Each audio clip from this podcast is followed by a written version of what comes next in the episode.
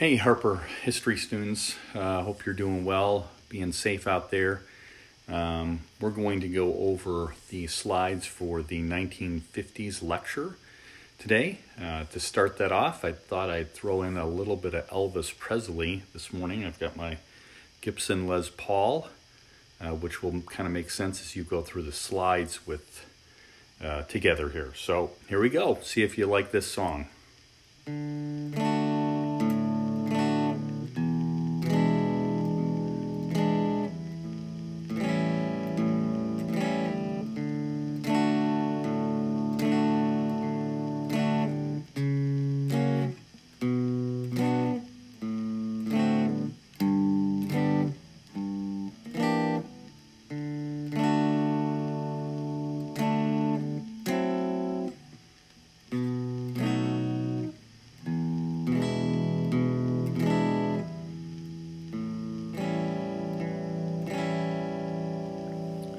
Okay, well, that was uh, Love Me Tender by Elvis Presley, the king of rock and roll.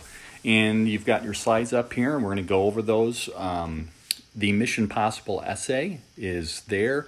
I find this one really kind of cool because you are able to compare and contrast the 1950s with the 1920s.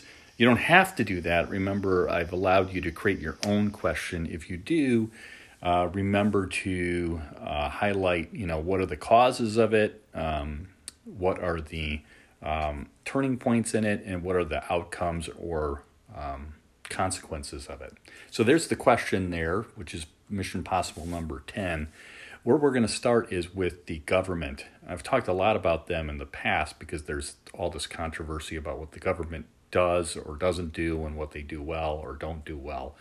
Well, I think that most Americans would agree that the late 40s and early 50s, the government was actively involved in all sorts of things. And one of those that uh, was impactful was the GI Bill, which sent a whole lot of Americans uh, to college that had served the country. Um, on that uh, next uh, slide, you'll see that 36 million um, people went to school, largely based on the GI Bill.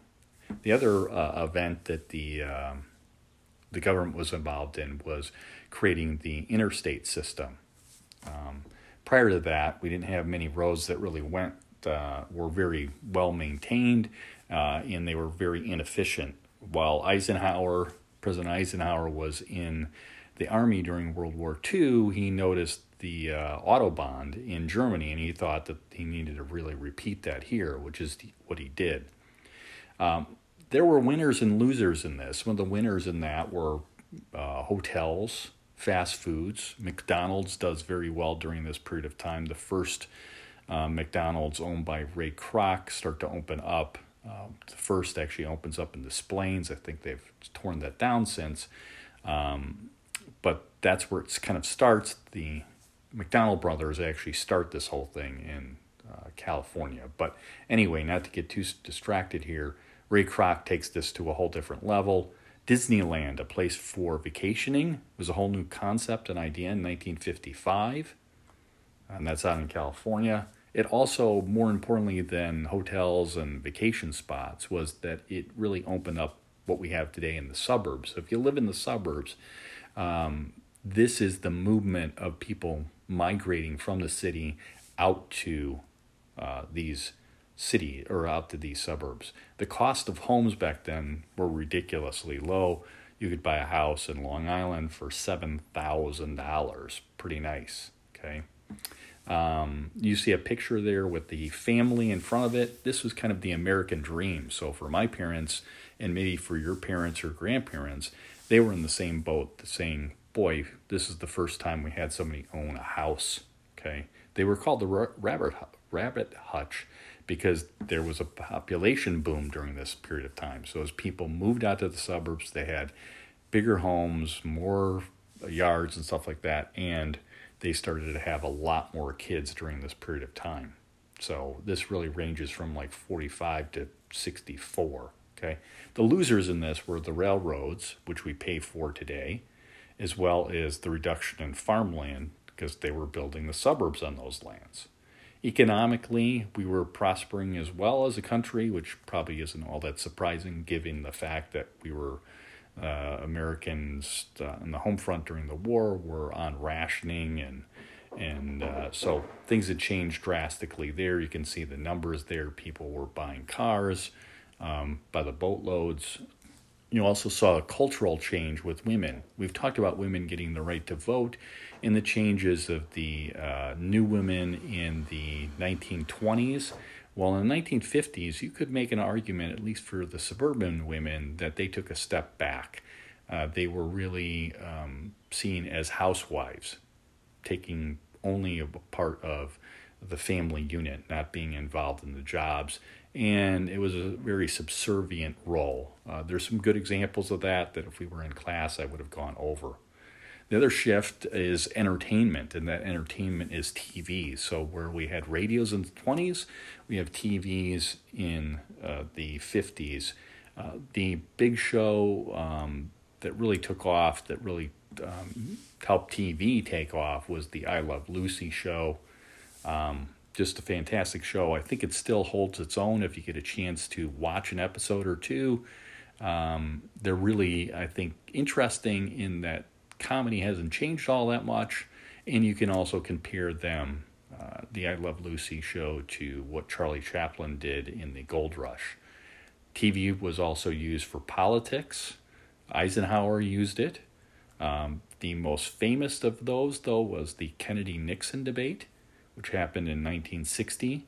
Uh, and it is argued that TV might have actually influenced the election enough um, you can also watch those uh, some of those debates. Um, you'll see that Kennedy looks well refreshed. Nixon looks kind of sickly at the time, which he was, um, and that may have cost him again the election. Okay. A last part of the entertainment was we didn't do this really in the 20s, but the 20s were known for jazz. In the 50s, it was known for rock and roll.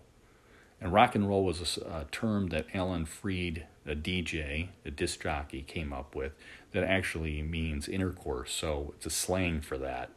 Um, I've left a couple things there innovation wise uh, between a guy named Les Paul, who obviously created the guitar that I just played, or his name's on the guitar at least.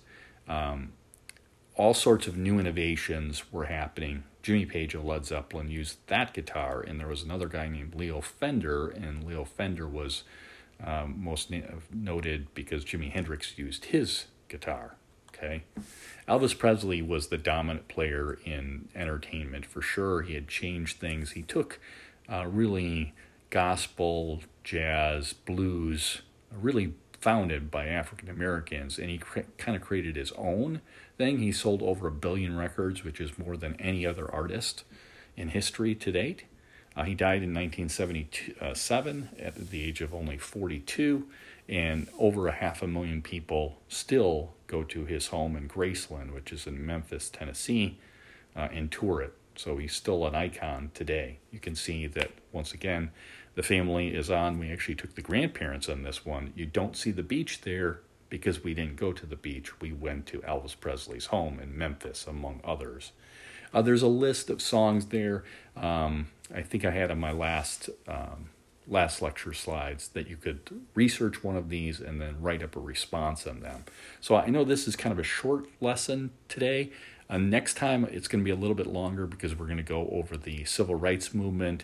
Usually I have uh, one class dedicated to the 50s and then one class starting the civil rights movement. But keeping them together, I'll, I'll just do that for next class. So uh, hope you enjoyed this, and uh, we'll see you on, or on our next uh, lecture podcast on Thursday.